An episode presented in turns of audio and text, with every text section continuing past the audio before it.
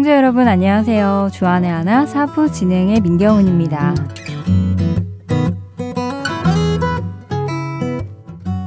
마시멜로 실험 이야기를 들어보신 적이 있으시지요? 그 연구 결과가 신선해서 세계적으로 큰 이슈가 되었던 실험이었는데요. 미국 스탠보드 대학 어느 실험팀이 했던 실험입니다. 선생님께서 마시멜로를 테이블 위에 두고 어린아이에게 이렇게 말합니다. 잠시 후에 돌아올 테니 이 마시멜로를 먹지 않고 기다리면 마시멜로를 한 개 더 주겠다고요. 선생님은 방을 나가고 문이 닫힙니다. 맛있는 마시멜로와 홀로 남겨진 아이의 반응은 어떠했을까요? 10살이 채 되지 않은 아이가 눈앞에 있는 이 마시멜로가 얼마나 먹고 싶었을까요? 결과는 마시멜로를 먹고 싶어서 손가락을 꼼지락 꼼지락 거리다가 결국 먹어버린 아이. 나중에 하나 더 받을 생각을 하며 꾹 참고 기다린 아이들로 나뉘었는데요. 그 후 15년 뒤에 이 실험팀이 그때 그 아이들을 다시 찾아가 조사했다고 하지요. 조사 결과 먹지 않고 기다린 아이들이 기다리지 못한 아이들보다 자제력, 인내력, 학교 성적 등이 높았다는 것을 알게 되었다고 합니다. 여기까지 실험 이야기는 많은 분들이 이미 아실 것입니다. 그런데요, 스탠포드 대학팀은 그 후에 또 다른 실험을 했다고 합니다. 그 실험이 참 재미난데요. 이번 실험도 첫 실험과 같이 10살이 되지 않은 어린아이에게 마시멜로를 주고 먹지 않고 기다리면 더 주겠다라고 하며 선생님은 방을 나갑니다. 그러나 이번 실험에는 첫 번째 실험과 다른 점이 있었는데요. 테이블 위 마시멜로를 뚜껑으로 덮어 놓았다는 것입니다. 언뜻 생각하면 큰 차이가 없을 것 같지만 예상외로 아이들의 반응은 달랐다고 합니다. 마시멜로를 먹지 않고 선생님을 기다리는 아이들이 늘어났다는 것인데요. 또 어떤 아이에게는 마시멜로를 생각하지 말고 재미있는 놀이 생각이나 하고 싶은 것을 생각해 보라는 이야기를 해준 뒤 나갔다고 합니다. 이건 역시 아이가 마시멜로를 먹지 않고 기다리는데 큰 도움이 되었다고 하는데요. 이 실험 결과가 놀랍지 않으세요? 마시멜로를 보고 있는 것과 보지 않는 것과의 차이가 있다는 것이 말입니다. 먼저 찬양 함께 들으신 후 이야기 계속 나누겠습니다. 강물같이 흐르는 기쁨 성령 감림함이라 정결한 맘 영원하도록 주의 거처 되겠네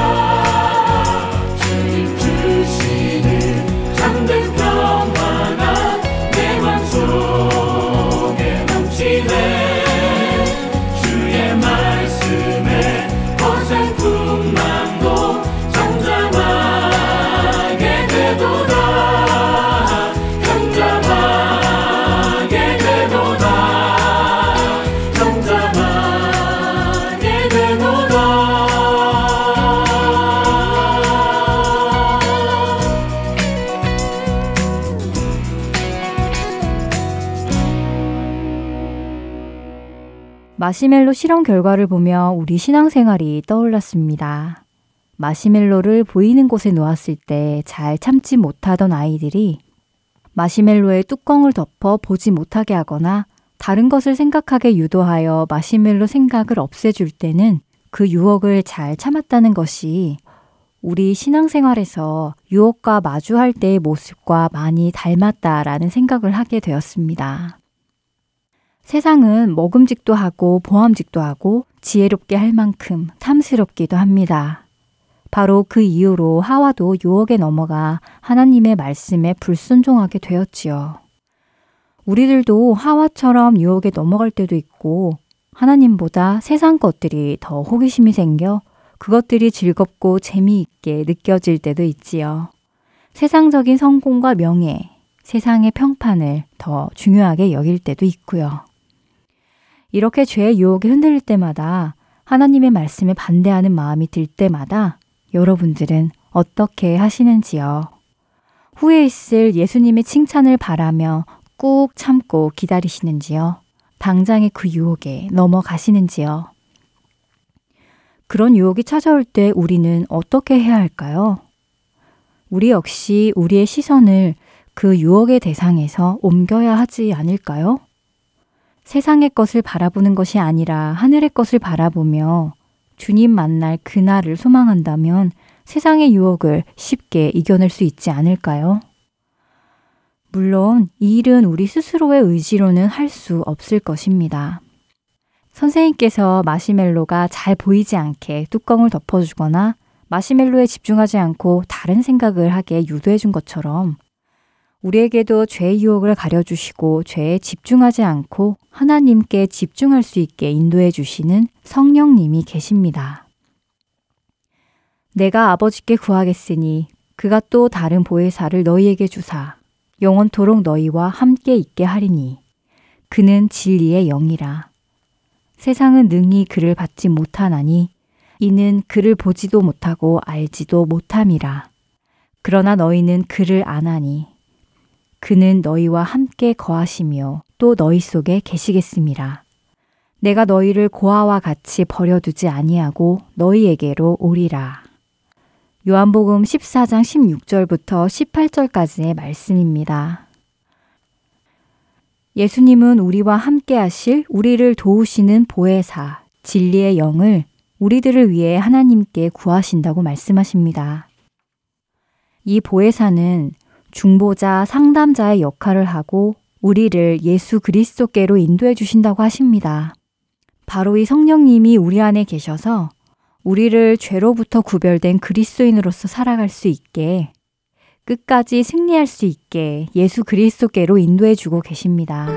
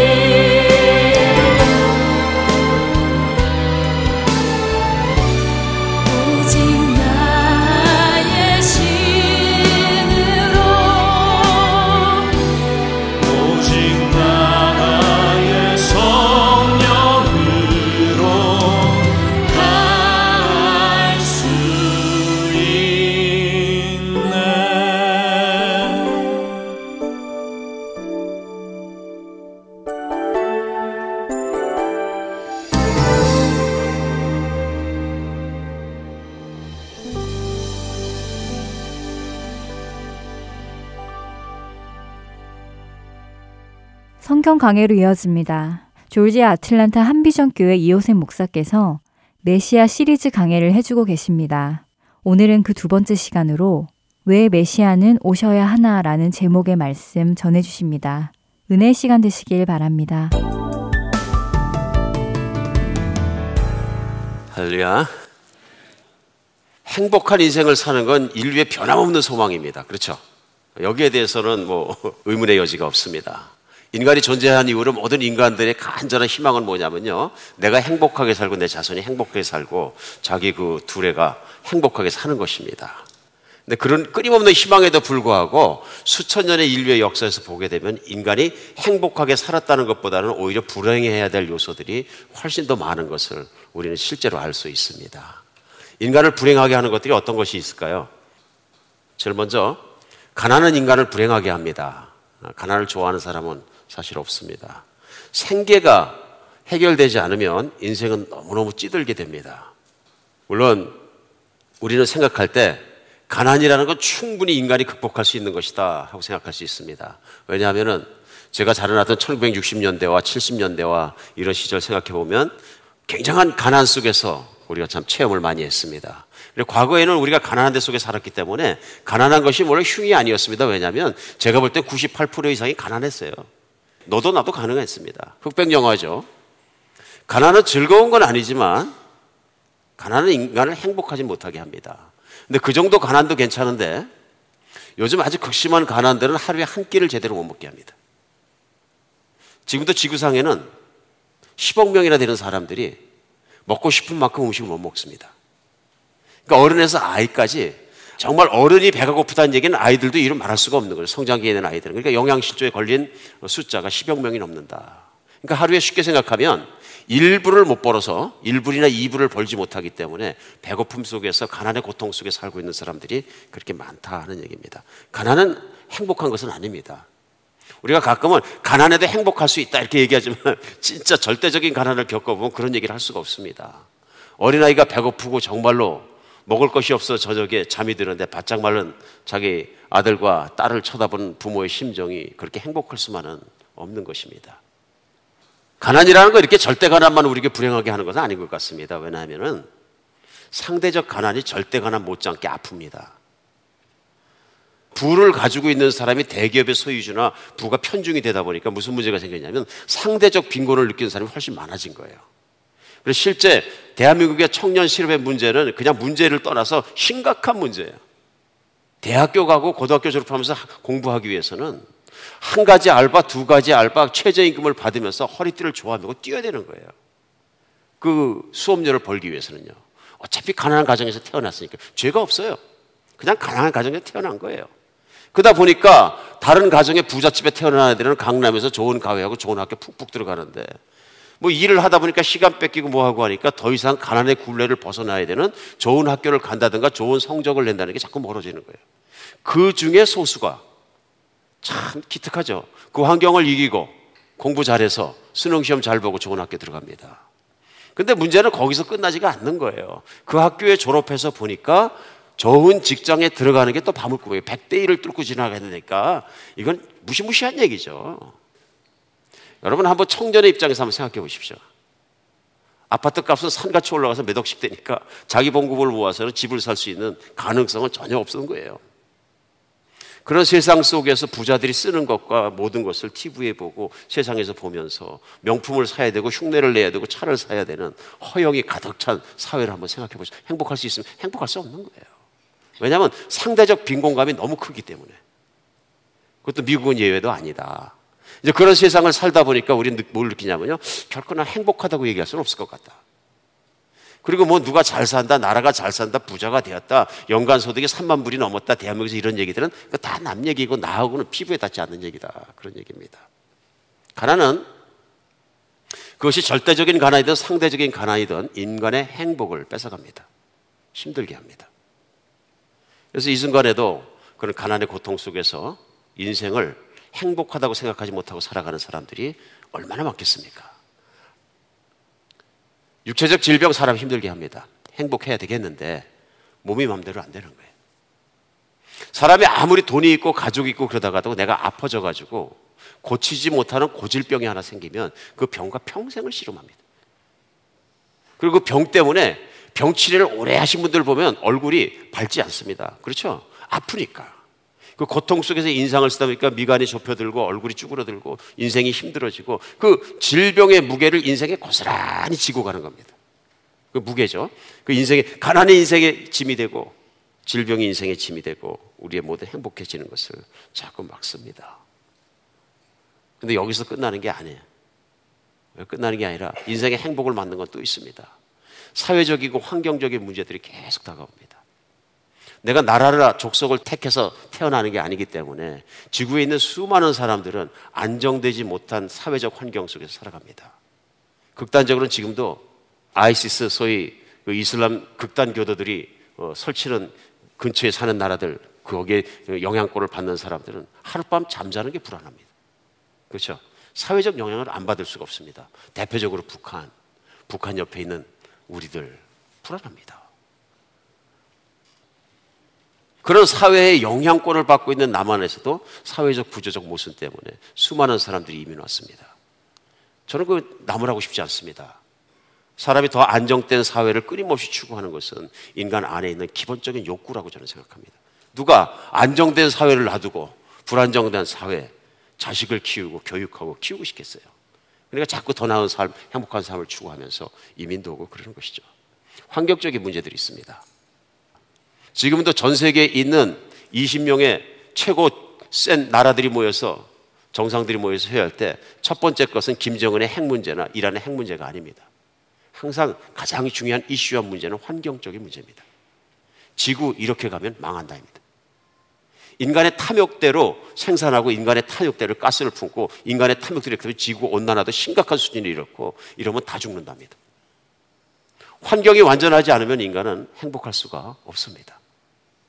어떻게 행복하겠어요? 인류는 이런저런 문제를 가지고 있는 데다가 악의 문제까지 가지고 있습니다. 사회적 문제, 이슈까지 가지고 있어요. 내가 아무리 잘 살라 그래도 사회가 타락해가지고 내 자녀가 그냥 막 그냥 온 음란한 것에 오픈되어 있고 망가지는 것들, 알코올들, 마약들 이런 것이 있고 범죄에 물들어 있으면 행복할 수 없습니다. 아무리 가족이 행복할 것 같아도 자녀가 만약에 마약을 하거나 범죄 조직에 들어가거나 감옥에 들어가 있으면 행복할 가정이 어디 있어요?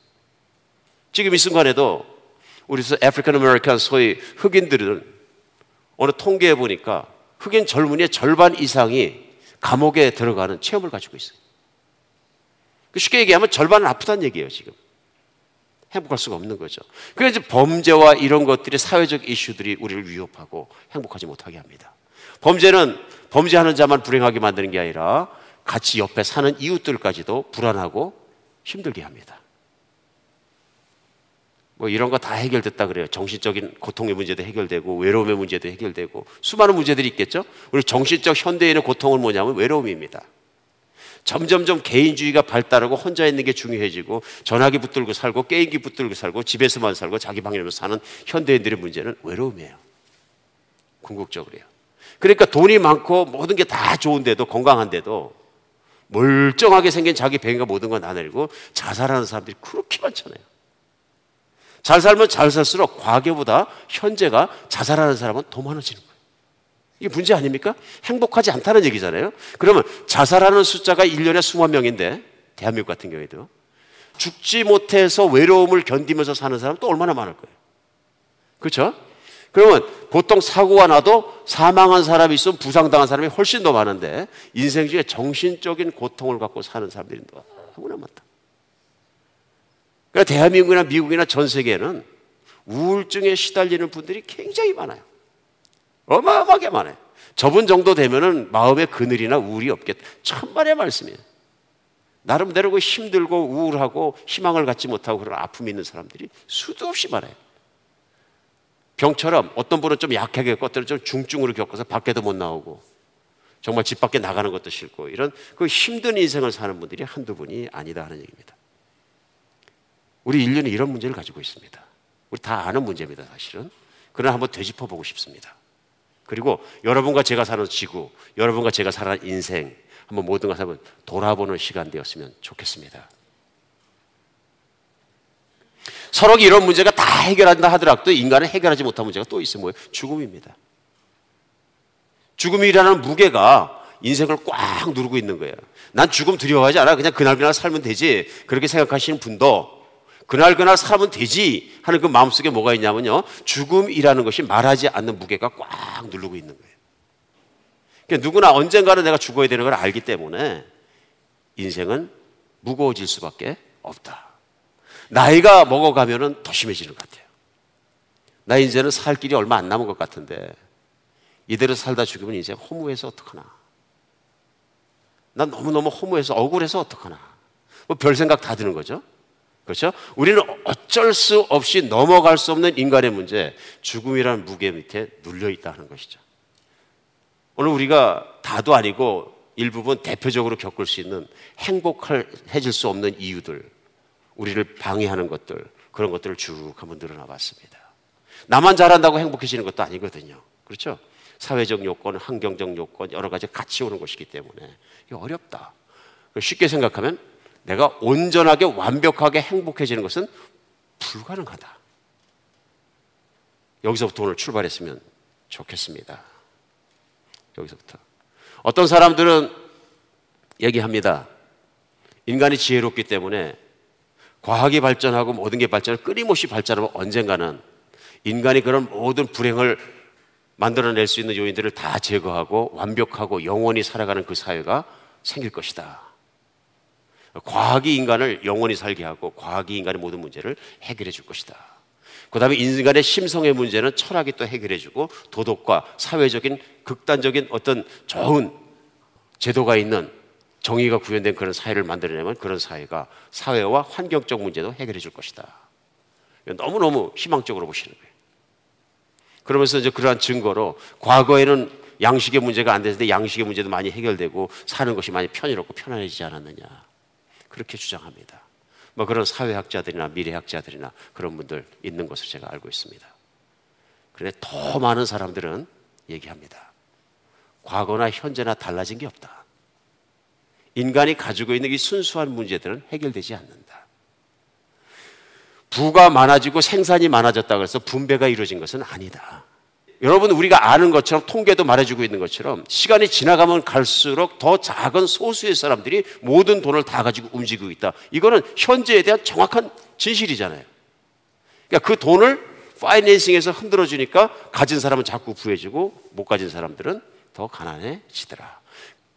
그러면 모든 게 올라가는데 어떻게 사느냐? 그만큼 일하는 시간이 늘어났고 과거에는 자매님들은 전혀 일을 하지 않았는데 한국처럼요. 미국은 이제는 아내와 남편이 같이 일을 하지 않으면 중산층에 살수못 사는 나라가 되었다는 얘기예요.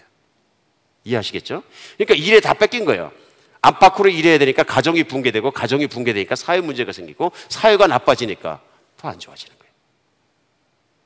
오늘 시작을 하다 보니까 우리 사회 현실을 보기 위해서 좀 서론의 시간을 좀 많이 썼습니다. 가끔은 우리가 여러분과 제가 살고 있는 세상이 어떤 것인지 직시해서 볼 필요가 있는 것 같습니다. 어느 정말로 압티미스틱한 낙관적인 사람들이 인류는 좋아질 것이다 얘기하는 거예요. 속지 않아야 된다 그런 얘기입니다.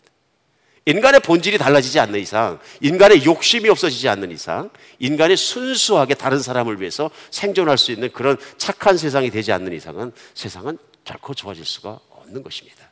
왜냐하면 모든 문제는 인간의 마음 속에서부터 출발하기 때문에 그렇습니다. 이런 문제가 있기 때문에 우리에게 가장 필요한 것이 있습니다. 그건 뭐냐면 이 모든 문제를 다 해결해 주실 능력이 있는 구원자가 오시는 겁니다. 믿으십니까? 인간은 스스로 이 문제에서 모든 걸 해결하고 환경의 문제까지도 모든 문제를 다 해결할 능력이 인간 안에 없다는 것입니다.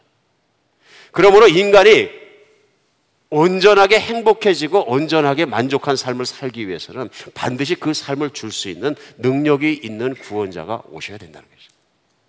우리는 지난주부터 부활절을 이제 두 주뒤로 남겨놓고 있는데요. 이 땅에 오신 구원자, 메시아, 예수 그리스도에 대해서 나누고 있습니다.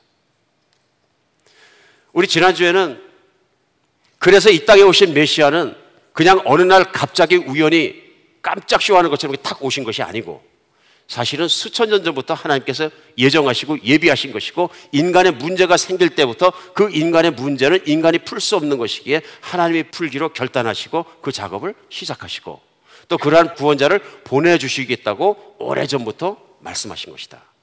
그 내용이 성경 구약 창세기부터 약속이 계속 쓰여 있는 것이고 그 오랜 약속을 통해서 바로 그 메시아 인류를 구원해주시는 예수 그리스도께서 오셨다는 것입니다. 이건 결코 우연이 아니고 필연적으로 하나님께서 준비하시고 예정하시고 약속하신 그 내용이 인류의 역사 속에서 이루어진 것이 바로 2000년 전에 예수님께서 동정녀 마리의 배를 통해서 세상에 들어오신 사건이다. 거기까지 나눴습니다. 우리가 예수님 믿습니다, 믿습니다 그러는데 그 믿음이라는 걸 갖다가 그냥 내 느낌으로만 믿습니다 그러면 문제가 생기는 거예요, 이게. 믿음의 뿌리는 우리의 생각과 마음과 현실과 역사와 모든 것을 통해서 뿌리 깊게 믿게 하신 하나님의 역사가 내 안에 믿어져야 합니다. 아, 그럴 수밖에 필연적으로 일어날 수 없는 과정이라는 것이 말씀 속에서 받아들이지 않으면 그래서 믿음은 들음으로 말미암고 들음은 그리스도의 말씀으로 말미암는 로마서의 말씀이 그 뜻입니다. 믿음은 말씀 속에서 이루어지는 것이고요. 그 말씀이 아멘. 그것이 나는 진리라고 분명히 믿습니다 하는 뿌리 속에서 우리의 믿음은 자랄 수 있는 것입니다. 오늘은 예수 그리스도를 알아가는 두 번째 시간, 메시아 두 번째 시간입니다. 오늘은 본문 말씀이 어, 누가복음 4장 16절로 21절입니다. 제가 다시 한 번만 읽어드리겠습니다. 예수께서 그 잘하신 곳 나사렛 이르사 안식일에 늘 하시는 대로 회당에 들어가서 성경을 읽으려고 서심해 선지자 이사의 글을 드리거늘 책을 펴서 이렇게 기록된 데를 찾으시니 곧 주의 성령이 내게 임하셨으니 이는 가난한 자에게 복음을, 복음을 전하게 하시려고 내게 기름을 부으시고 나를 보내사 포로된 자에게 자유를 눈먼 자에게 다시 보게 함을 전파하며 눌린 자를 자유롭게 하고 주의 은혜의 해를 전파하게 하려 하심이라 하였더라. 책을 덮어 그 맡은 자에게 주시고 앉으시니 회당에 있는 자들이 다 주목하여 보더라. 이에 예수께서 그들에게 말씀하시되 이 글이 오늘 너희 귀에 응하였느니라. 아멘. 이런 상황입니다. 그 인류의 문제를 약, 아시고 모든 것을 약속하신 하나님이 선지자를 더 이상 보내지 않고 침묵의 기간 수백 년이 지나갑니다. 그래서 성경은 구약 성경 모든 선지서 모든 것이 다 끝나고 나서 수백 년간의 하나님의 충묵의 시간이 지나가고 때가 참에 이렇게 얘기합니다. 그 때가 찬 시간에 하나님께서 구원자 예수 그리스도를 메시아를 이 땅에 보내셨다. 그런 얘기입니다. 그래서 그 메시아가 동정녀 마리아에게 잉태돼서 세상을 여러분과 제가 들어온 것처럼 똑같은 방법으로 세상 안에 인간의 몸을 입고 들어오시고 물론 남자가 여자가 잠을 자서 예수님이 생긴 것은 아니죠. 성경은 분명히 아니라고 말씀하십니다. 성령으로 말미암아 잉태하셔서 남자를 알지 못하는 한 처녀 마리아의 몸을 통해서 하나님께서 들어오셨다. 메시아께서 태어나셨다. 그 예수님이 태어나시고 자라시고 이제 사역을 시작하셨는데요. 사역을 시작하시면서 유대인들이 모였던 교회 회당에 들어가셔서 관례에 의해서 그 중에 한 랍비나 선생님이 어, 말씀을 읽어주는 public reading 시간이 있습니다.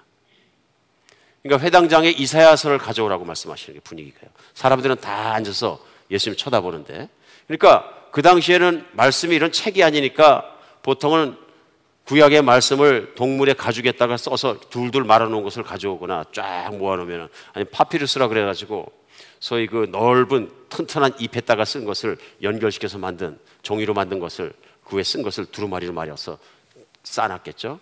그러면 이사야서 61장을 가져오라 얘기하셨겠죠. 그러니까 오늘 말씀은 뭐냐면요. 구약 성경에 있는 예수님 오시는 이미 800년, 2년 전에 하나님께서 선지자를 보내서 메시아가 이렇게 오시리라 하고 예언하신 부분을 가져오라 하셔가지고 그 두루마리를 펴갖고 읽으시는 장면이에요. 그러니까 그 내용이 뭐냐면 메시아가 오실 것이다 하는 얘기예요.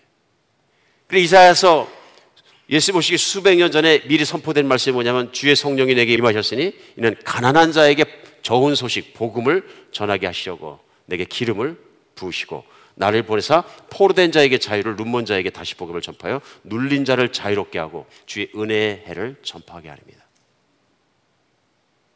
그래 이 말씀이 뭐냐면 하나님의 성령이 메시아에게 임했다.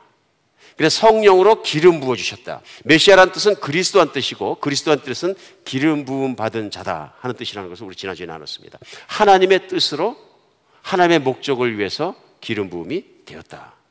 그 기름 부음의 목적이 뭐냐면은 가난한 자에게 좋은 소식이 전해지게 하고 가난에 찌들어 행복할 수 없는 인간들에게 희망의 좋은 소식을 어, 전해주시고 두 번째는 뭐냐면 포로된 자들을 자유케 하시고 인생은 돈이 없어 포로가 될 수 있고 뭐가 포로가 될 수 있고 힘이 없어 포로가 될 수가 있고 정신적으로 귀신의 포로가 될 수가 있고 디프레션 돼서 환경의 포로가 될 수 있고 모든 묶임들이 있습니다. 묶임들이 자기 마음대로 안 사라지는 사람들이에요. 포로된 자를 자유케 하시고 눈먼 자들의 눈을 뜨게 하시고 여러 가지 의미가 있겠죠. 눈이 멀었다는 얘기는 육신적으로는 정말로 어, 시각장애인에 대해서 눈을 먼 사람들이 있고 영적으로 눈을 멀어서 내가 현재 보이는 것 외에는 믿지 못하는 믿음이 없는 사람들은 영적으로 눈을 멀은 거죠. 그러니까 육신적 영적으로 눈먼 사람들을 눈뜨게 하시고 그 다음에 누른 자를 자유롭게 하시고 의롭게 살려고 그러는데 불의한 자들을 말미암아 눌려 있는 자들을 다 자유롭게 풀어 주시고 주님이 주시는 은혜를 임하는 것을 전파하기 위해서 메시아를 보내주셨다. 인간의 행복하게 되는 모든 것들을 막고 있는 것들을 들어 올려주시고 없애주실 때가 바로 은혜의 때죠. 이게 하나님의 약속이거든요. 이 은혜의 때를 바로 이 메시아로 말미암아 선포하게 하셨다. 중요한 건 그 다음부터입니다. 예수님이 이 말씀을 읽으시고 다시 둘둘 말해서 회당장에 주신 거죠. 아무 말도 안 하시니까 다 쳐다보는 겁니다. 그때 얘기하십니다. 오늘 바로 이 말씀이 너희 귀에 응하였느니라. 무슨 뜻이에요? 오늘 이 말을 듣는 순간에 이 예언, 이 정말 선지자가 예언한 내용이 하나님이 약속한 내용이 너희 앞에 이루어졌느니라. 말씀은 많이 읽고 많이 아는 것도 중요하지만 이 말씀이 현실이 되는 게 중요합니다. 이걸 우리는 은혜라고 합니다. 오늘 예수님 말씀은 뭐냐면요. 너희가 수없이 정말로 모여가지고 이 말씀을 읽고 또 읽고 외우고 했겠지만은 중요한 건 머리로 알고 있는 것이 아니라 그 말씀이 오늘 너희에게 이루어졌느니라. 기가 막힌 얘기입니다. 이건 전혀 다른 얘기입니다. 내가 말씀을 아는 거하고 그 말씀이 현실이 된 거하고는 전혀 다른 얘기입니다. 그러니까 많은 사람들이 이사야 선지자를 통해서 정말 이사야서 61장을 통해서 하나님께서 선포하신 은혜로운 말을 다 알고 있어요. 그러니까 이 말씀 들으면 아 은혜롭다. 희망이 있다. 하나님의 그때가 임하면 모든 나에게 가난과 눈모른 것과 신체적인 질병과 내가 모든 사회적인 힘든 것과 환경적인 어려움과 죽음까지도 넘겨주시어서 행복하게 영원히 살아가는 그때가 있다는 얘기잖아. 희망이죠. 희망을 갖는 믿음 중요하지만 오늘 예수님 말씀은 그것이 오늘 이루어졌느니라. 이 말씀에 핵심이 있습니다. 메시아는 성경에 약속되어 있는 이 날을 이루시는 분이십니다. 현실이 되게 하시는 분이십니다. 바로 그것이 예수 그리스도라 하는 것을 믿는 여러분과 제가 되었으면 좋겠습니다. 그러니까 오늘 누가복음에서 예수님이 말씀하시는 가장 중요한 건 18절이에요. 주의 성령이 내게 메시 이 가난한 자들에게 복음을 전하게 하시려 갔다. Good news. 여러분 세상을 살면서 우리가 잘 살 것 같아도 저는 세상에서 제가 제일 건강한 줄 알았어요. 그 왜 그러냐면 어릴 때부터 병원 가본 적이 없으니까 일단은 뭐 실려 갈 일도 없고 그 다음에 두 번째는 가만히 누워 있어서 아무데도 안 아프면 건강한 거래. 그래서 어쩔 때 누워서 가만히 생각해 보면 아픈 데가 아무 데도 없는 거예요. 그러니까 하나님 감사합니다 건강하게 해주셔서. 그러니까 늘 건강하게 살았어요. 이태 전에 가서 무슨 검사를 하는데 보니까 안 좋은 데가 팍 나오는 거예요. 그런데 더 충격적이었던 건 뭐냐면 의사가 와가지고 심각한 얼굴다 당신은 암에 걸렸다 그러니까 더 충격적인 거예요. 터미널지지 나중에 암이 아닌 걸로 드러나서 여러분 아시는 것처럼 수술받고 잘 회복은 됐습니다만 제가 신방 다니거나 아픈 분들이나 이렇게 볼 때는 아프기 직전까지 발견하기 직전까지 모릅니다. 인간 누가 감히 자기는 건강하다고 얘기할 수가 없는 거예요. 정말 못하겠더라고. 못하는 거죠. 근데 중요한 건 뭐냐 하면은 그런 인간, 짐을 지고 있는 인간에게 오셔가지고 그 짐을 다 들어주실 분이 이젠 은혜의 때가 됐다고 선포해 주시는 거예요. 실제로 병이 들려서 죽을 수밖에 없는 병 때문에 이제는 정말 내일 죽나 오늘 죽나 정말 힘든 사람이 있어요. 그분에게 최고의 좋은 소식이 뭡니까? 당신의 병이 나았다죠. 당신은 오늘이나 내일이나 죽을 수밖에 없는데 병이 없어졌어요. 그럼 어떻게 돼요? 어, 그래요? 맞습니까? 그 반응이, 어, 그래요? 아니겠죠? 침상에서 내려와서 벌떡벌떡 뛰겠죠? 좋은 소식이라는 건 그런 겁니다. 좋은 소식. 그 뉴스. 소위 우리가 복음이라고 얘기하는 건 그런 것입니다.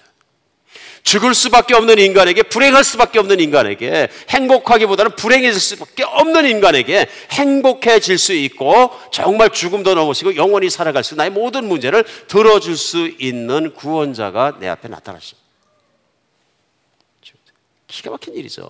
나를 가난으로부터 질병으로부터 묶임으로부터 억울함으로부터 죄책감으로부터 정신적인 고통으로부터 마귀의 속박으로부터 죽음에 대한 공포로부터 모든 내 부족함으로부터 연약함으로부터 나를 들어주시고 올려주시고 온전케 세울 수 있는 그것을 할 수 있는 분이 내 앞에 서 계시다 이런 얘기.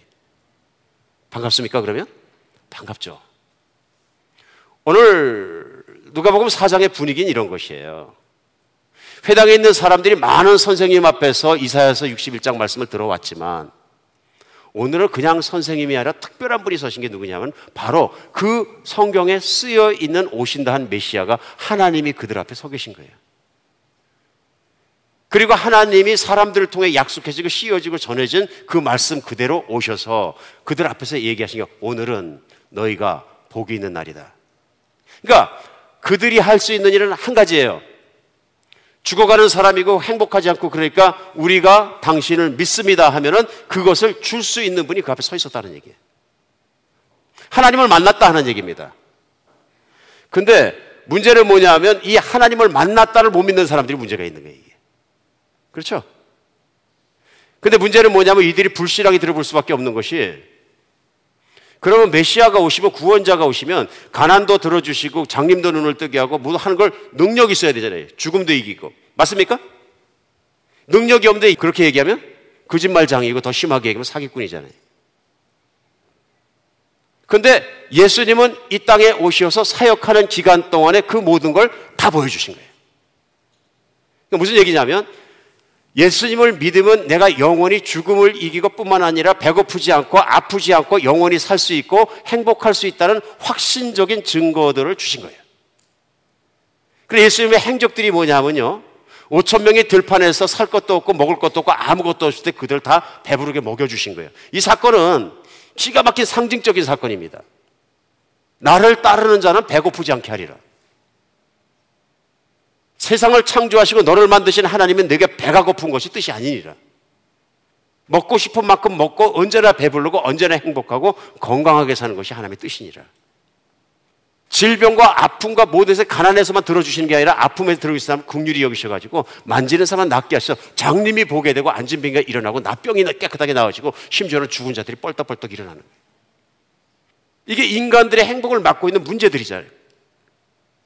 근데 진짜 질병을 들어주시고 정신적 질병이 걸려서 간질병이 걸리고 난리를 치는데 귀신을 내쫓아 주시고 그들을 온전하게 깨끗하게 해주시고 세워주시는 거예요.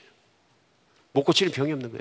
환경적인 문제가 있으니까 바다에도 어, 호수도 잠잠하게 하시고 말씀하시잖아요. 심지어는 나무에게 명령하면 나무가 살기도 하고 죽기도 하고 마음대로 자연을 다스릴 수 있고 무리를 걸어갈 수 있다는 걸 증거해 주시는 거예요. 맞죠?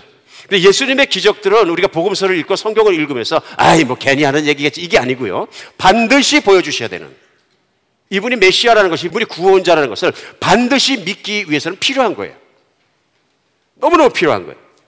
그러니까 예수님 앞에 오셔서 예언대로 예수님 오시는 길을 펴기 위해서 부르심을 받았던 침례요한은 마지막 날 말씀대로만 사역하고 가다가 이 땅에는 악인으로 말미암아서 감옥에 갇히게 됩니다.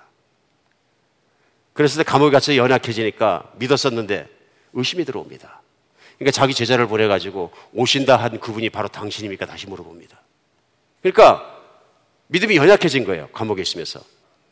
그 마태복음 11장에서는 2절부터 어, 예수님께서 답변하신 게 3절부터 나옵니다. 11장 3절에. 예수께서 여짜오되 그이가 당신이올까 우리가 다른 일을 기다리오리까 물어보니까 4절에요. 어, 마태복음 11장 4절 예수께서 대답하여 이르시되 너희가 가서 듣고 보는 것을 요한에게 알리라. 그게 뭐냐면 대표적으로 5절에 보면 맹인이 보며 못 걷는 사람이 걸으며 나병 환자가 깨끗함을 받고 못 듣는 자가 들으며 죽은 자가 살아나며 가난한 자에게 복음이 전해진다 배고픈 자가 희망이 생긴다 하라. 무슨 얘기예요? 내가 메시아다 하고 말씀하시는 것보다 실제 메시아가 오시면 이사야서 61장에 일어난다 하신 그 모든 일이 바로 그 예수님을 통해서 일어나고 있다 하는 것을 전하라는 얘기입니다. 무슨 얘기예요? 그가 마음속에 믿음을 온전히 지키지 못했을 때는 너희 눈으로 보고 확인됐던 것을 가서 말하라 하는 것입니다. 과거엔 약속과 말씀이었던 것이 이제는 현실이고 그것이 정말로 일어나고 있다는 것을 그래서 메시아가 오셨다는 것을 확증해 줘라 말씀하십니다. 그래서 예수님은 실제로 가난한 자를 먹이시고 살리실 수 있고 죽은 자도 일으키는 능력을 보여 주신 것입니다. 오늘날 하나님을 대적하고 가장 힘들게 하는 자들이 교회 밖에 있는 것이나 교회 안에 있는 것이 위험합니다. 우리가 듣고 알고 만나고 체험하는 것처럼 수많은 사람들이 신학이다, 뭐하다, 또 교회 또 사역을 하면서 혹은 강단에서 말씀을 선포하면서 하나님의 말씀엔 오류가 있고 하나님의 기적들은 실제로 일어나는 일이 아니고 그냥 예를 들면 그랬다는 것을 그렇게 파워풀한 설명하려고 그러는 것이 실제 일어난 일이 아니라고 가르치는 자유주의 신학과 리버럴한 사람들이 가득 깔려 있다는 것이 문제라는 것입니다. 우리가 그, 그분이 메시아인 것을, 그분이 그리스도인 것을, 예수님의 구원자인 것을 분명하게 믿기 위해서는 그분은 그런 일을 이루셨다는 것을 제자들이 그대로 적었고 그것이 사실인 것을 받아들일 때 믿음은 시작되는 것입니다. 근데 이걸 막 잡아 흔들어 버리고 성경을 막 내려 해석을 하고 자유주의자들이 들어와서 인본주의적으로 인간을 중심으로 성경을 해석하고 자기들이 해석한 대로 해석하고 보고 싶은 대로 보고 자기들이 가지고 있는 안경을 통해서 마구 찍고 해석을 해놓고 이건 진짜 일어난 일이 아니야 이렇게 해서 믿고 가르치니까 믿음이 없죠. 기적도 가짜라 그러고. 그런데 정통 교단의 어떤 버젓하게 목사님이라는 이름과 큰 교회와 큰 목회를 하면서 그런 얘기를 하면 확확 믿는 거죠, 이제. 믿고 싶은 것만 믿는 거예요. 무서운 일입니다. 한때는 그리스도로 말미암아 뜨겁고 메시아로 말미암아 기뻐하고 그로 말미암아 인생을 누리고 진리로 말미암아 다스려지고 했던 유럽 땅에 있는 교인들이 이제는 평균 주일이 되면 2%도 교회를 나가지 않는 거예요. 그래도 지금도 학문을 자랑하고 있어요. 우리가 정통 신학학파다. 신학이 문제가 아니죠. 하나님의 말씀의 능력이 내 앞에 이루어지는 게 문제죠. 그 말씀의 능력이 2000년 전에 하신 모든 것이 내 믿음으로 그리스도께서 하신 모든 능력을 그리스도로 받아들임으로 말미암아서 내 삶이 변하고 생각이 변하고 미래가 변하고 실제로 내가 행복해지는 현실의 믿음을 체험해 가는 게 문제인 거죠. 근데 그것이 진짜가 아니라고 믿으면 내 삶이 바뀌 안 바뀝니다 절대로. 믿음이 있다 내 생각 속에서 믿지만 그 사람들 통해서는 어떤 믿음으로 말미암아 천국을 체험할 수 있는 능력은 없는 거죠. 신앙이라는 건 생각 속에 있는 게 실제로 천국이 누려지는 거예요. 하나님의 나라가 내 안에, 내 인생에, 내 가정에, 내 삶 속에서 이루어지는 것입니다. 오늘 본문에 보면은 예수님께서 회당에 들어가셔서 유대인들에게 쭉 말씀을 나누는데 그 유대인들의 반응이 나옵니다. 유대인들의 반응이 뭐냐? 첫 번째는 은혜 받았다 하고 납니다. 그런데 누가복음 4장 22절에 보면 그들의 반응이 뭐냐면 그들이 다 그를 증언하여 그 입에 나오는 바 은혜로운 말에 놀랍게 여겼다. 예수님 이렇게 말씀을 들으면서 이사야서 말씀을 전해 주니까 와 은혜가 있다. 그리고 이르되 이 사람이 요셉의 아들이 아니냐. 그런데 이 사람이 메시아가 되기에는 우리가 너무 잘하는 게 뭐 우리 동네에 있는 목수 요셉의 아들이 아니냐. 그리고 본인도 목수가 아니냐. 그럼 어떻게 요셉의 아들이 메시아가 될 수 있느냐? 이런 얘기입니다. 이게 무슨 얘기냐면은 예수님의 말씀을 이 말씀이 너희에게 오늘 응하였느냐? 내가 메시아니라 내가 하나님의 기름 부신 자이고 내가 하나님으로 이 땅에 오신 육신을 입은 메시아니라 하고 말씀하시면 생각해야 돼요. 그러면 예를 들어서 당신이 메시아라는 걸 우리에게 보여주실 것이 무엇이 있겠나 최소한 그 정도라도 얘기해야 돼. 그런데 이들이 뭐라면 요셉의 아들 아니냐? 그러니까 뭐예요? 못 믿겠다. 이게 안경입니다. 인간이 인간의 안경을 쓰고 인간으로서 예수를 보고 몫으로서 예수를 보면은 그분이 메시아라는 것이 안 믿어지는 거예요. 안 믿어지는 거예요. 그러니까 인간이 가글을 쓰고 볼 때는 그게 안 믿어지는 거예요. 그러니까 예수님이 금방 말씀하십니다. 너희들이 알고 있는 선지자 엘리야 시대에도 3년 반 동안 비가 오지 않고 정말 많은 사람들이 아사에서 죽고 그럴 때도 하나님의 은혜로 구원받은 것은 멀리 이방 땅에 있는 여자 한, 과부 한 사람뿐이었고 엘리사의 시대에도 나병이 깨끗한 받은 것은 이방 땅에 있는 아람 족속인 나아만 장군 한 밖에 없었다. 너희들이 믿지 않기 때문에 구원을 못 받았다는 얘기. 유대인으로 태어나고 유대인이기 때문에 구원받는 게 아니라 하나님의 역사와 약속이 이루어지고 여러분 앞에 내가 이렇게 했을 때 믿지 않았기 때문에 구원을 못 받는 것이다.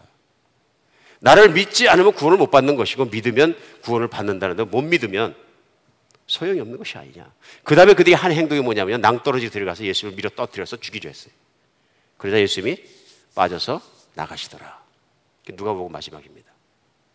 인간은 다 자기의 잣대, 자기의 안경, 자기의 관점, 자기의 세계관, 자기의 눈을 통해서 보려고 합니다. 무서운 일이죠. 그러니까 심지어는 요즘에는 자기의 눈을 통해서 보기 때문에 엄청나게 정말 한심스러운 일이 일어나요. 버젓하게 교회란 이름 붙이고 정통교회 이름을 붙이고 설교를 하고 목사를 하고 대형 목회를 하면서 예수님만이 유일한 구원의 수단이 아니고 불교에도 석가모니 안에도 진리가 있고 이슬람에도 구원이 있고 몰몬교에도 구원이 있고 다 거기 가게 됐다. 또 심지어는 교회에만 구원이 있는 것이 아니라 힌두교도 가니까 하나님을 느낄 수 있고 귀신을 필했는지 하나님을 필했는지 모르는데 예수 그리스도를 깊이 안 믿으면 이런 게 일어나는 거예요. 이제. 종교다운 줄이라는 거잖아요. 하나님의 말씀은 엄하게 얘기하고 있고 어떤 동성연애자는 회개하고 하나님께 돌아오라고 말씀하고 있는데도 불구하고 회개하라는 얘기는 절대로 하지 않고 이건 하나님이 그렇게 만들어 주셨다고 믿는 사람의 믿는 교단들이 문제가 있다는 것이죠.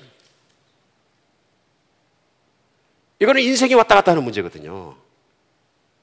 내가 정말 하나님의 말씀에 나와 있는 예수님을 만나서 구원을 받느냐 안 받느냐 하는 문제예요. 오늘 유대인들은 이거 요셉의 아들이 아니냐? 인간의 눈이에요. 그 눈을 통해서 보니까 인간의 눈을 통해 인본주의적인 해석을 통해서 이미 가지고 내 결론으로 말씀을 해석하니까 그런 결과가 나오는 거죠. 말씀을 말씀대로 그대로 받아들여야지. 사람이 가장 가지고 있는 가장 큰 문제가 뭐냐면 교만이거든요. 세상에서 내가 가장 잘났다는 것이거든요. 이런 인간의 관점을 가지고 모든 것을 보면은 결국 나는 죽은 길로 가는 거예요. 환경을 벗어날 수도 있고 죽, 없고 죽음의 무게도 내가 벗어날 수 있는 힘이 내 스스로 없는데 인간이 겸손해지질 않는 것이 문제가 있는 거예요. 그러므로 나는 도움이 필요합니다. 나는 나를 구원해 주실 구원자가 필요합니다. 그래 예수님이 마태복음 5장에서 마음이 심령이 가난한 자는 복이 있나니 천국이 저희 것이요. 이 얘기는 뭐냐면 나는 내 능력으로 내 지력으로 내 똑똑함으로 뭘 할 수 있는 것처럼 생각하지 못하겠습니다. 나는 나 스스로를 구원할 능력도 없고 환경을 바꿀 능력도 없고 심지어는 내 자신의 행실도 바꿀 능력이 없습니다. 나는 스스로 생각 보니까 아무런 능력이 없는 자입니다. 푹 무릎 꿇으면 난 그래서 예수님이 필요합니다. 난 예수님이 꼭 필요합니다. 받아들이면 하나님이 우리를 변화시켜 주시는 것입니다. 인생은 여러분과 제 앞에 주어진 단 한 번의 기회입니다. 내 인생에서 가장 중요한 것은 나를 영원히 살게 해주실 하나님을 만나는 것입니다. 누구나 죽습니다. 그 메시아를 만났을 때 나의 죄를 메고 십자가에 죽었다가 3일 만에 부활하신 그 메시아를 만났을 때 여러분과 제 인생은 달라집니다. 분명히 달라집니다. 그리고 세상을 이기고 자신을 이기고 환경도 이기고 모든 것을 이기고 정말로 그런 나라에 살 수 있는 것을 그걸 그 믿음이 내 삶에 이루어질 수 있는 것을 믿으시기 바랍니다. 여러분과 제 안에 믿음의 뿌리가 깊어지고 예수님을 나의 구원자로 깊이 믿지 않았던 분들에게는 진실로 마음을 열고 받아들이는 그러한 은혜의 날이 되었으면 좋겠습니다. 복음이 있는 날이 되었으면 좋겠습니다. 내 인생을 바꾸는 날이 되었으면 좋겠습니다. 기도하겠습니다.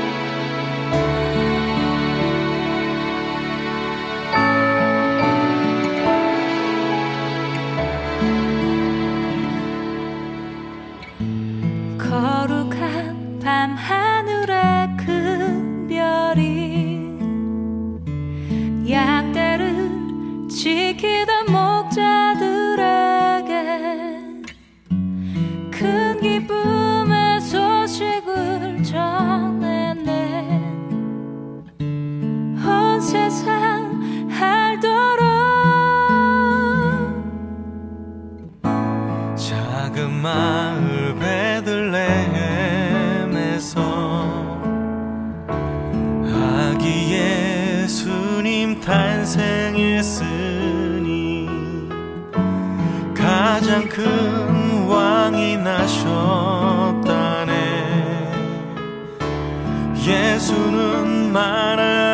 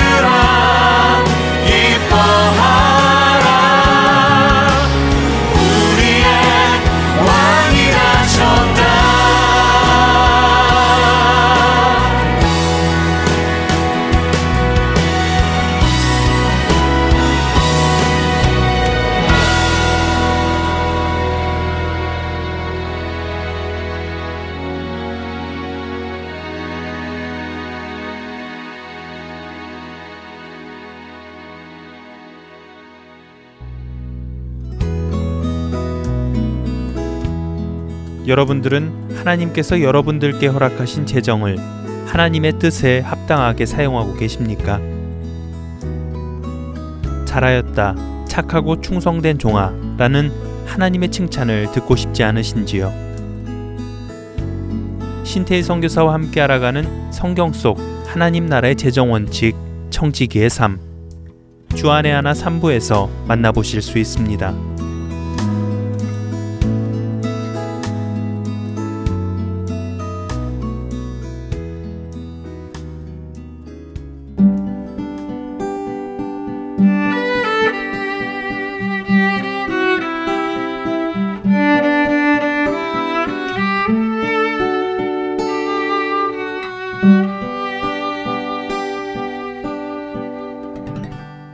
계속해서 선지자 이야기 함께 하시겠습니다.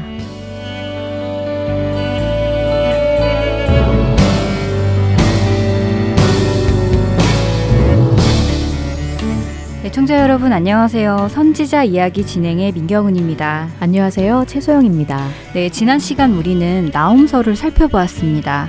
오늘은 이 나움 선지자와 함께 동시대에 활동한 다른 선지자를 살펴볼 예정이지요. 네, 맞습니다. 오늘은 나움 선지자와 같은 시대에 활동했던 스바냐 선지자에 대해 공부를 해볼 텐데요. 스바냐 선지자 역시 요시아 왕 때 남유다 백성들에게 말씀을 전한 선지자입니다.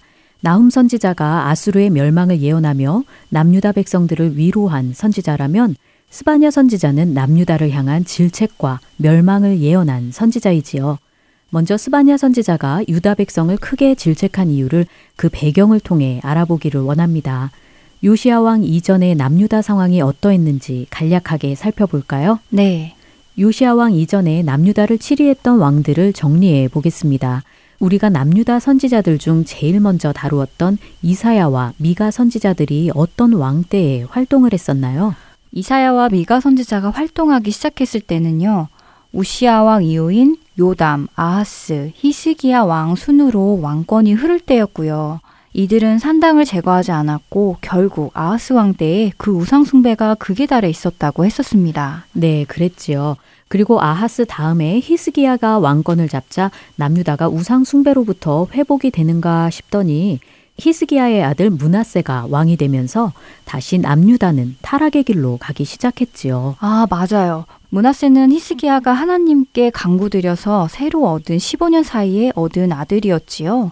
하지만 문하세는 굉장히 악한 왕이라고 했습니다. 네, 열왕기하 21장을 보시면 문하세의 악행을 자세히 알 수 있는데요.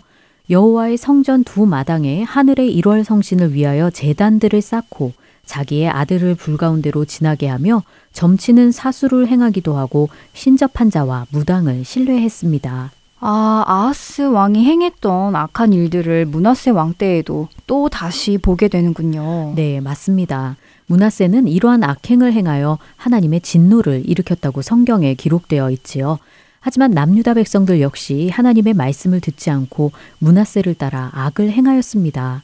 이렇게 우상숭배로 인해 타락의 길을 걷던 남유다 백성은 문하세 왕이 죽은 후 왕이 된 아몬 왕 때에도 같은 죄를 짓는데요. 열왕기하 21장 20절부터 22절의 말씀을 읽어 주세요. 아몬이 그의 아버지 문하세의 행함같이 여호와 보시기에 악을 행하되 그의 아버지가 행한 모든 길로 행하여 그의 아버지가 섬기던 우상을 섬겨 그것들에게 경배하고 그의 조상들의 하나님 여호와를 버리고 그 길로 행하지 아니하더니 계속해서 이들은 남유다를 타락의 길로 이끌었습니다. 아몬은 왕이 된 지 2년 만에 그의 신복들에 의해 죽임을 당하게 되는데요. 하지만 그 2년이라는 짧은 통치 기간 중에도 하나님을 버리고 그 길로 행하지 아니한 왕입니다. 그리고 이렇게 남유다가 점점 더 타락해 갈 때 요시아가 왕이 되었지요. 정리를 하자면 히스기야 왕 이후 문하세와 아몬 왕은 자기 아들들을 우상 제물로 바치며 우상을 숭배하고 점을 치고 무당을 믿고 산당에 경배하는 등 여호와 보시기에 아주 악한 일을 행합니다. 그리고 유다 백성들은 하나님의 말씀을 듣지 않고 문하세와 아몬의 죄악의 길을 따라갔었던 것이고요. 네, 맞습니다.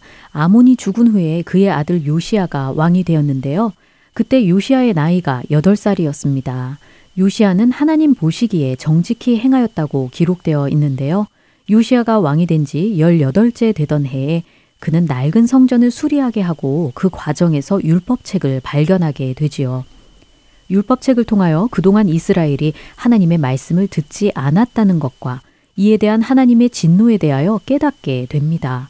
아까 문하세는 하나님의 진노를 일으켰다고 했는데 반면 요시아는 하나님의 진노를 깨달았다는 점이 대조되지요. 네, 정말 그렇네요. 요시아 왕은 하나님의 진노를 깨닫고 그친 것이 아니라 하나님 앞에 옷을 찢고 통곡하며 우상숭배를 금하는 등 신앙의 개혁을 일으키지요. 히스기야 왕이 산당을 없애고 하나님 앞에서 정직하게 행했던 것 같이 요시아 왕 때에도 신앙의 회복이 일어났군요. 네, 그렇지요.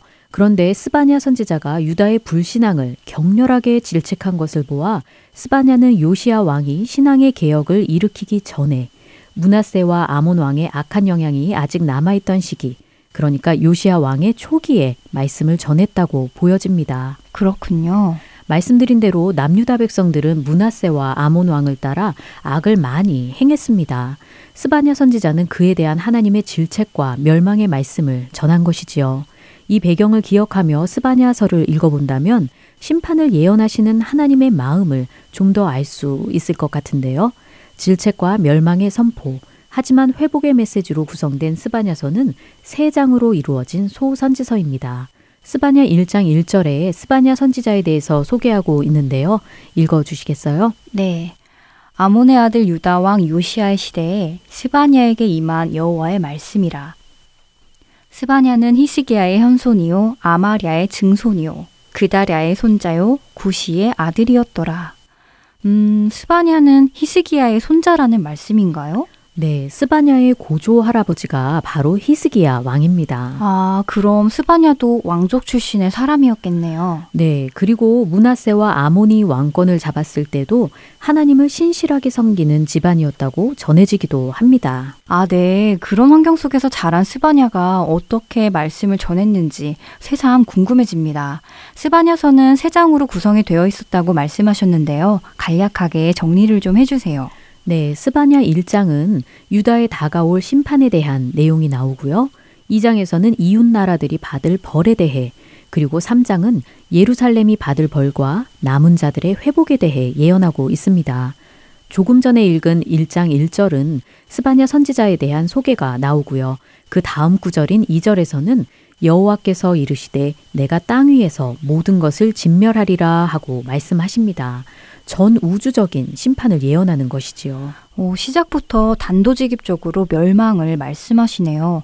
뭔가 긴박함과 단호함이 느껴집니다. 그렇지요. 그리고 지금까지 살펴보았던 다른 선지서들과 마찬가지로 멸망으로 갈 수밖에 없는 그들의 죄에 대하여 말씀하십니다. 1장에는 유다의 죄에 대해 그 심판의 대상에 대해 나오는데요. 1장 4절부터 6절에는 세 가지 부류의 사람들이 나옵니다. 먼저 우상 숭배자들, 하늘의 무별에게 경배하는 자들을 심판하실 것이라고 말씀하십니다. 두 번째는 하나님을 예배하면서 동시에 다른 우상을 섬기는 자들입니다. 세 번째는 여호와를 배반하고 따르지 않는 자들, 하나님을 찾지도 구하지도 않는 자들을 멸절할 것이라고 예언하고 있지요. 문하세와 아몬 왕 시대의 죄악이 보여지는 말씀이네요. 하늘의 무별, 1월 성신을 경배하는 것, 우상숭배 등등 말이지요. 그뿐 아니라 하나님을 예배하면서 우상도 섬기는 자, 또 하나님을 전혀 찾지도 않는 자들까지 분명하게 지목하여 심판을 말씀하시네요. 네. 그런데 그 다음 구절인 7절과 8절을 보니 여호와의 날, 여호와의 희생의 날이라는 표현이 나오는데요. 심판의 날을 의미하는 것인가요? 네, 중요한 점을 지적해 주셨는데요. 스바냐서는 다른 선지서들에 비해 여호와의 날이라는 표현이 많이 등장을 합니다. 여호와의 날, 여호와의 희생의 날, 여호와의 큰 날, 그때 또는 그날 이렇게 불리우며 재앙이 임하는 그날을 선포하시는데요. 많은 신학자들은 스바냐서의 주제를 이 여호와의 날이라고 봅니다. 심판의 날을 의미하는 여호와의 날은 가깝게는 바벨론에 의해 남유다가 멸망하는 그날을 표현하기도 하고 또한 훗날 전 우주적으로 일어날 종말론적인 심판의 날을 의미하기도 한다고 합니다. 사실 이러한 이중 구조의 예언은 스바냐서뿐 아니라 다른 선지서들에도 많이 나타나 있지요. 이중 구조의 예언이요? 그러니까 한 가지의 표현으로 두 가지의 사항을 의미하는 것이군요. 그렇지요. 스바냐는 이러한 심판의 날을 예언하며 동시에 회개를 촉구하는 말씀을 전하는데요. 스바냐 2장 1절부터 3절을 읽어 주시겠어요? 수치를 모르는 백성아 모일지어다 모일지어다. 명령이 시행되어 날이 겨같이 지나가기 전 여호와의 진노가 너희에게 내리기 전 여호와의 분노의 날이 너희에게 이르기 전에 그리할지어다. 여호와의 규례를 지키는 세상의 모든 겸손한 자들아 너희는 여호와를 찾으며 공의와 겸손을 구하라. 너희가 혹시 여호와의 분노의 날에 숨김을 얻으리라. 심판이 내리기 전에 낮아진 마음으로 하나님을 찾으면 여호와의 분노의 날에 구원을 얻을 수 있다는 말씀이네요. 네, 맞습니다. 그렇기에 지금 죄에서 돌이켜 하나님께로 돌아오라고 회개를 촉구하고 있는 것이지요. 그런데 말씀에 여호와의 분노의 날에 숨김을 얻으리라라고 하셨잖아요. 네. 스바냐 선지자의 이름도 여호와께서 숨겨준 자, 여호와께서 보호하셨다라는 뜻이라고 합니다. 아, 정말요? 와, 신기하네요. 하나님께서 선포하시는 말씀들과 연관이 있는 선지자들의 이름이 많이 있네요. 주와 같은 신이 어디 있으리까 하고 고백하는 미가는 이름이 하나님 같은 이가 누구인가 라는 뜻이었고, 남유다 백성에게 이제 곧 아수르는 멸망할 것이다 라는 위로의 메시지를 전하는 나옴의 이름은 위로라는 뜻이었잖아요. 네. 어, 그런데 여호와의 날에 멸망의 그날에 하나님을 찾으며 공의와 겸손을 구하면 그날의 보호를 받을 것이다. 숨김을 받을 것이다. 라는 구원의 말씀을 전하는 스바냐 역시 여호와께서 숨겨준 자, 여호와께서 보호하셨다라는 뜻을 가지고 있었군요. 와, 하나님은 참 유머가 있으신 분인 것 같습니다. 네, 그렇지요. 네. 스바냐 선지자는 이렇게 죄를 짓는 남유다를 향해 무시무시한 멸망의 메시지를 전합니다. 하지만 너희들이 나를 찾는다면 그날에 보호해 주겠다라는 구원의 메시지도 함께 전하지요. 3장 14절부터 20절까지는 남은 자들, 숨김을 얻은 자들에 대한 구원의 메시지가 나오는데요. 그중 17절을 읽어 주시겠어요? 너의 하나님 여호와가 너희 가운데 계시니 그는 구원을 베푸실 전능자이시라. 그가 너로 말미암아 기쁨을 이기지 못하시며 너를 잠잠히 사랑하시며 너로 말미암아 즐거이 부르며 기뻐하시리라 하리라. 아, 이 말씀이요. 찬양으로도 유명한 말씀이잖아요. 네, 굉장히 많이 불리어지는 찬양이지요. 아마 애청자 여러분들도 찬양을 통해 이 말씀을 잘 알고 계실 것 같은데요. 네, 저는 이 찬양을 부르며 그저 평온하게 그지없는 말씀이라고 생각했었는데 이렇게 무시무시한 멸망을 예언하는 가운데 주신 말씀이었다는 것이 정말 놀랍습니다. 그래서 그런지 하나님의 구원과 사랑이 더욱 엄청난 것이라고 새삼 느껴지는데요. 성경 말씀을 그 구절만 볼 것이 아니라 전체 내용을 이해하며 보아야겠다는 생각이 듭니다. 네, 정말 맞는 말씀입니다. 네, 이제 마칠 시간이 되었습니다. 정리를 좀 해볼까요? 하나님은 우상숭배와 불신앙으로 점점 타락하는 남유다 백성들을 향해 멸망을 예언하십니다. 또한 이방 나라들의 죄에 대해서도 심판을 예언하시며 여호와의 날에 임할 전 우주적인 멸망을 선포하십니다. 하지만 그 멸망의 예언과 함께 구원의 메시지도 함께 전하시지요. 공의와 겸손을 구하며 여호와 하나님을 찾는 자는 여호와의 날에 숨김을 얻게 될 것이라고 말씀하십니다. 그렇기에 구원을 베푸실 전능자 하나님께로 돌아오라고 하십니다. 네, 스바냐서의 말씀을 읽으며 구원을 베푸실 전능자 하나님께 나아가는 저희와 여러분 되시길 소망합니다. 네, 아멘입니다. 다음 이 시간에도 하나님의 마음을 알 수 있는 선지서 그리고 선지자 이야기로 찾아뵙겠습니다. 다음 시간에 뵙겠습니다. 안녕히 계세요. 안녕히 계세요.